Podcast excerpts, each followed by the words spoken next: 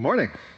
I'm Pastor Martin Danner. Uh, for those, I'm, i know many of you, but not everyone uh, that's here this morning. So it's a pleasure to have you here in worship with us. And I stand, I up here during the announcements and look towards you because I can't see you uh, when the lights come back on. So I just kind of scan the room and take note. Um, but as we gather, uh, we always gather on the Word of God.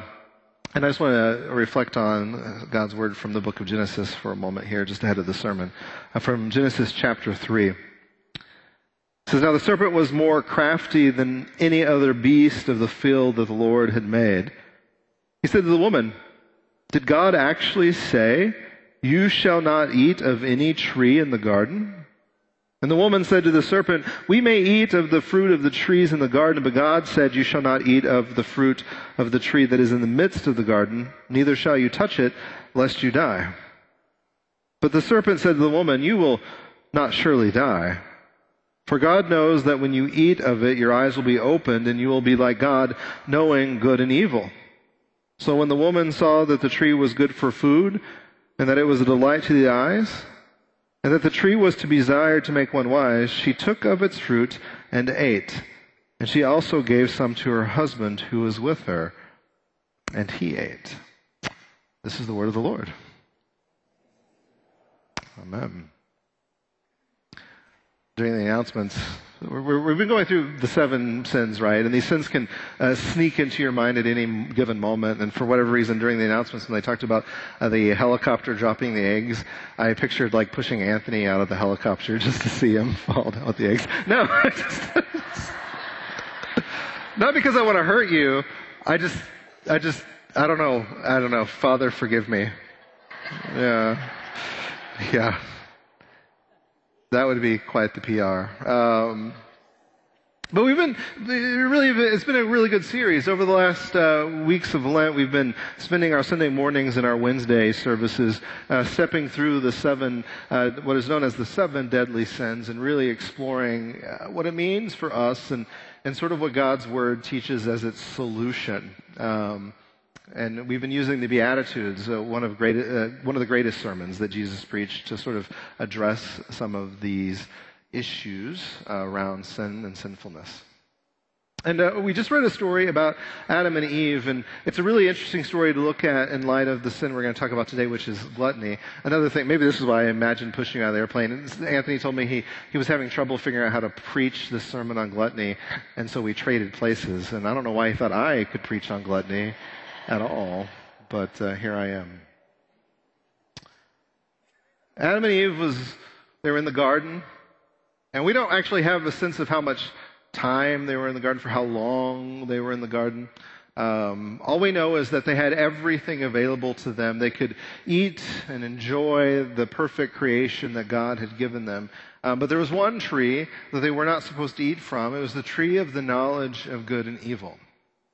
So I don't know if it was seven days. I don't know if it was 7,000 years. I don't know what it was, but eventually, day in, day out, walking by that tree finally wore on them. And even though they had everything, they wanted just a little bit more. And they wondered what the fruit felt like, what it tasted like. I mean, by the time the serpent came, and ask the question, did God really say? I can't help but think that perhaps they were already thinking a little bit about it. It was too easy. So she took, she ate, and she gave it to Adam, and he took and ate, and everything began to fall apart. For Adam and Eve, eating uh, from that tree was their act of gluttony. Uh, they, they had everything literally everything, and yet they still needed to take more than what they needed. They were compelled to. That's the nature of gluttony. It's going beyond your basic needs and, and taking more. You can put the word aholic at the end of any word, and that sort of becomes the glutton meal of choice. It can be, you can be alcoholic. You can be a donut aholic, football aholic. In a weird way, you can also be church aholic. It's anything taken to an excess that it starts to become less about the spiritual and, and what God wants and desires, and it, it becomes something bigger. It's about immoderation. It exceeds that what that which you need. It becomes something more. And here's the thing when you take more for yourself, you actually deny others those things. When you begin to take and take and consume and consume, you, you actually begin to edge other people out. That's the nature of gluttony. It takes away what God has made good and makes it bad. Like our donuts inherently bad? Mean, they're a gift from God. Hmm? But too many, it's bad. Water, it's good for you. Water is good, but you can actually drink too much and it can take your life. Like, too much of anything is not a good thing. And that's the problem with gluttony. It mars us as image bearers of God. We fail to live as we were called to, like Adam and Eve failed to live as they were called to. That's gluttony. And the effects of gluttony reverberate into all of creation and, and cause other problems as well. Uh, there's this article that I was reading that sort of illustrated this well for me. It was actually about uh, the country of Iran before the Iranian Revolution. And they were under a uh, constitutional monarchy. And what they wanted to do is, what he wanted to do to celebrate the 2500th anniversary of the Persian Empire was to throw this big event and invite world leaders from all over the world to celebrate this. And he wanted to sort of position himself as like the King Cyrus, like the greatest king of Persia. But the problem is, is this country was very poor. They had no uh, lack of resources, lack of water. There was no hotels. There was no tourism industry. And so he didn't know where he was going to host this event. And so they picked this uh, remote desert location where an ancient city used to be. And in order to prepare for this event, uh, there was lots of uh, scorpions and, and snakes in this desert region. So they had to spray the land with poison to kill everything first.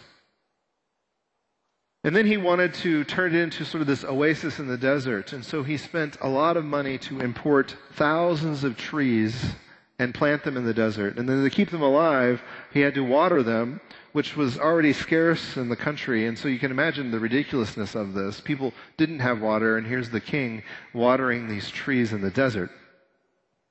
And not only that, that when the guests came, he really wanted them to, um, he wanted the place to feel alive. And so he had um, imported um, hundreds of songbirds and released them amongst the trees. And within the first week, like half of them died because it's the desert. And so he'd get to like 104 during the day and 32 degrees at night. And then he he wanted to build places for the dignitaries to stay, and so they built these tents that were supposed to look Persian. They were two bedroom tents with a bathroom. And he wanted to celebrate Persian culture, but instead of hiring local artisans to develop the tapestries, he wanted it done well and right. And so he actually contracted uh, Parisians, people from Paris, to do it. He had something like 32 pounds of caviar shipped in, hundreds and hundreds of pounds of meat and vegetables. They developed the menu. And of course, word was getting around about this. It was causing some restlessness because the people in the country had no food, they had no water, they had no shelter. And their king was spending a lot of money for about 200 wealthy people to come. And so he's worried about security, and so what he did is he engaged uh, about 60,000 of his military to protect this site where this event was going to take place. 60,000 military to protect about 200 people. And it led to such dissatisfaction that it actually is seen as one of the stepping stones to the revolution that overthrew that government and set up a lot of the tension and geopolitical stuff that we see still playing out now. I mean, when I read that, I thought that is like the epitome of gluttony.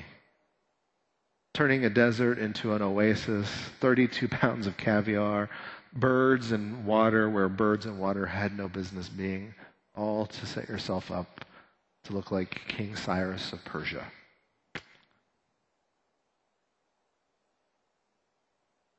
And that sin, that, that gluttony, we still experience the effects of today.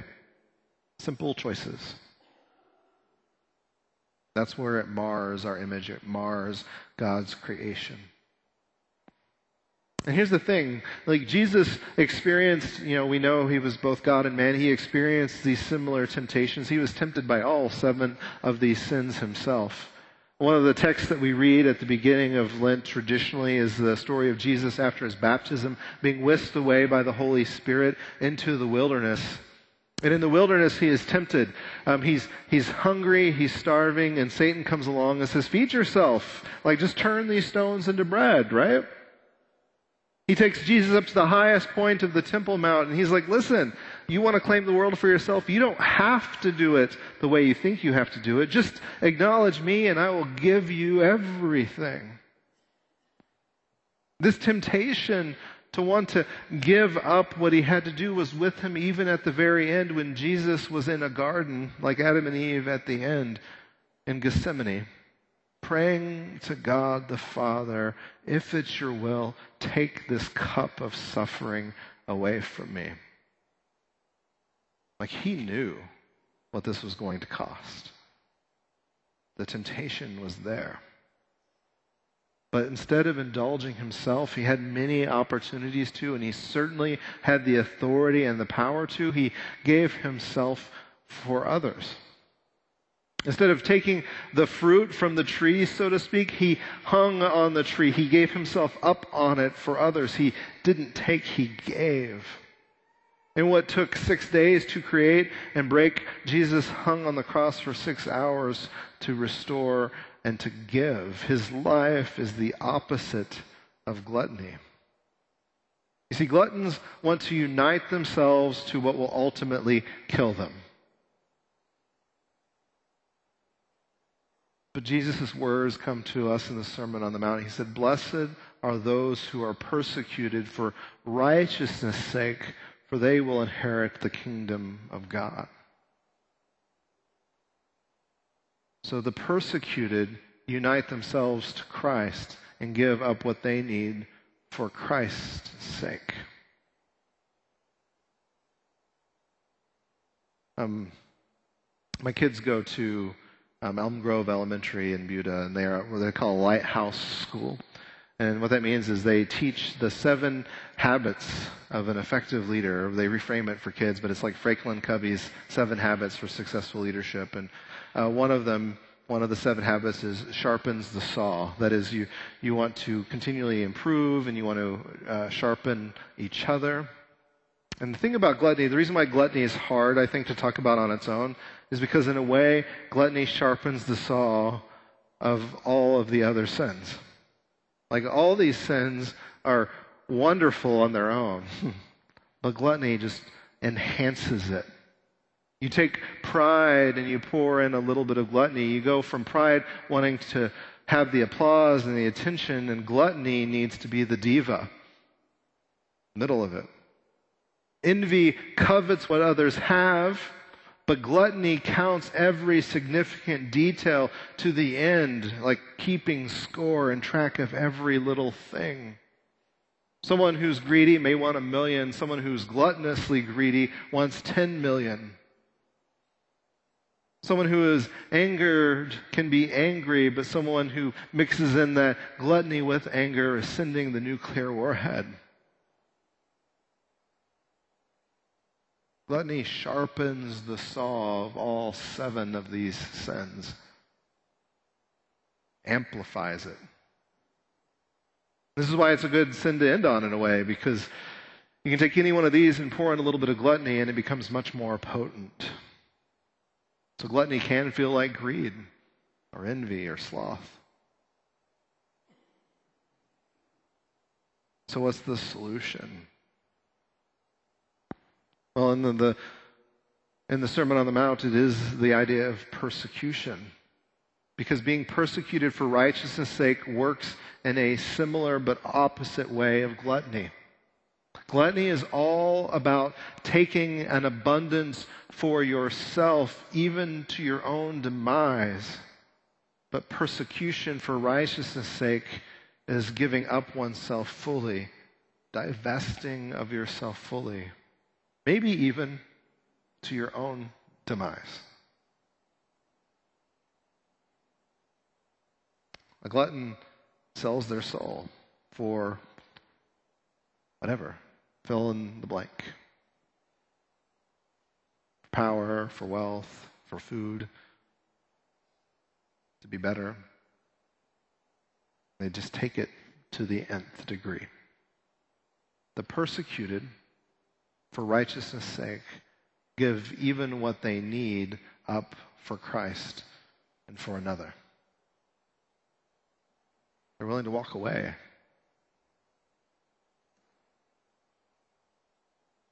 That's how a persecution kind of works. When, when you hear the words of Jesus, who calls us to take up our cross and follow him, that if you want to find your life, you have to be willing to give it. If you understand that everything you have is a gift from God and not yours to begin with, if you understand where God's calling you, then it's not threatening anymore because it's not your life to begin with. So you give. That's how Jesus saw himself as the giver of life. There's this uh, story in the New Testament that I think illustrates this, where gluttony comes up against what Jesus is teaching through what he does and how he lives. And that's the story of Mary with her perfume. She has this expensive uh, bottle of perfume. She's a single lady. And she comes into this room where they're dining and she breaks the jar of perfume, pours the jar of perfume on the feet of Jesus, and then begins to wipe his feet with her own hair. And this is scandalous and appalling to people in the room because, well, we could have sold that expensive perfume for some money and helped more people. Like, why is she underneath the table pouring perfume on her feet? How shameful. And it was a bit shocking because uh, it, it was very expensive to have this, uh, this oil, this perfumed oil.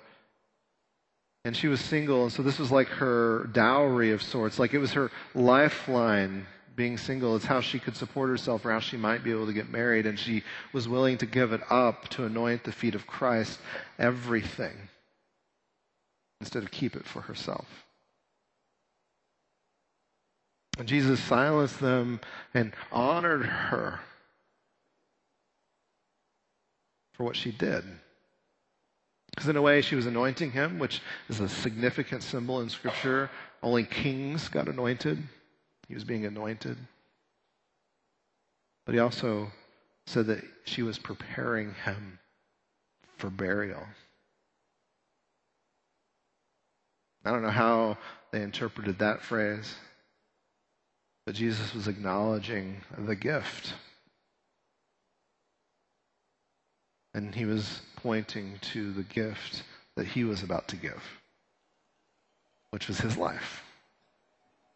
That's what he went ultimately to the cross for. He went to the cross to address every single one of those seven sins. It's why we've been talking about them because as we come to the end here of Lent, we acknowledge that Jesus freely went to the cross, freely was persecuted for righteousness' sake, for your righteousness.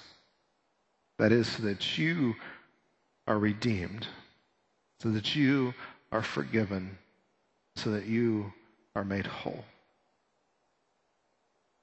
So together we walk to the cross and we anticipate the goodness of Christ in his gifts and his promises.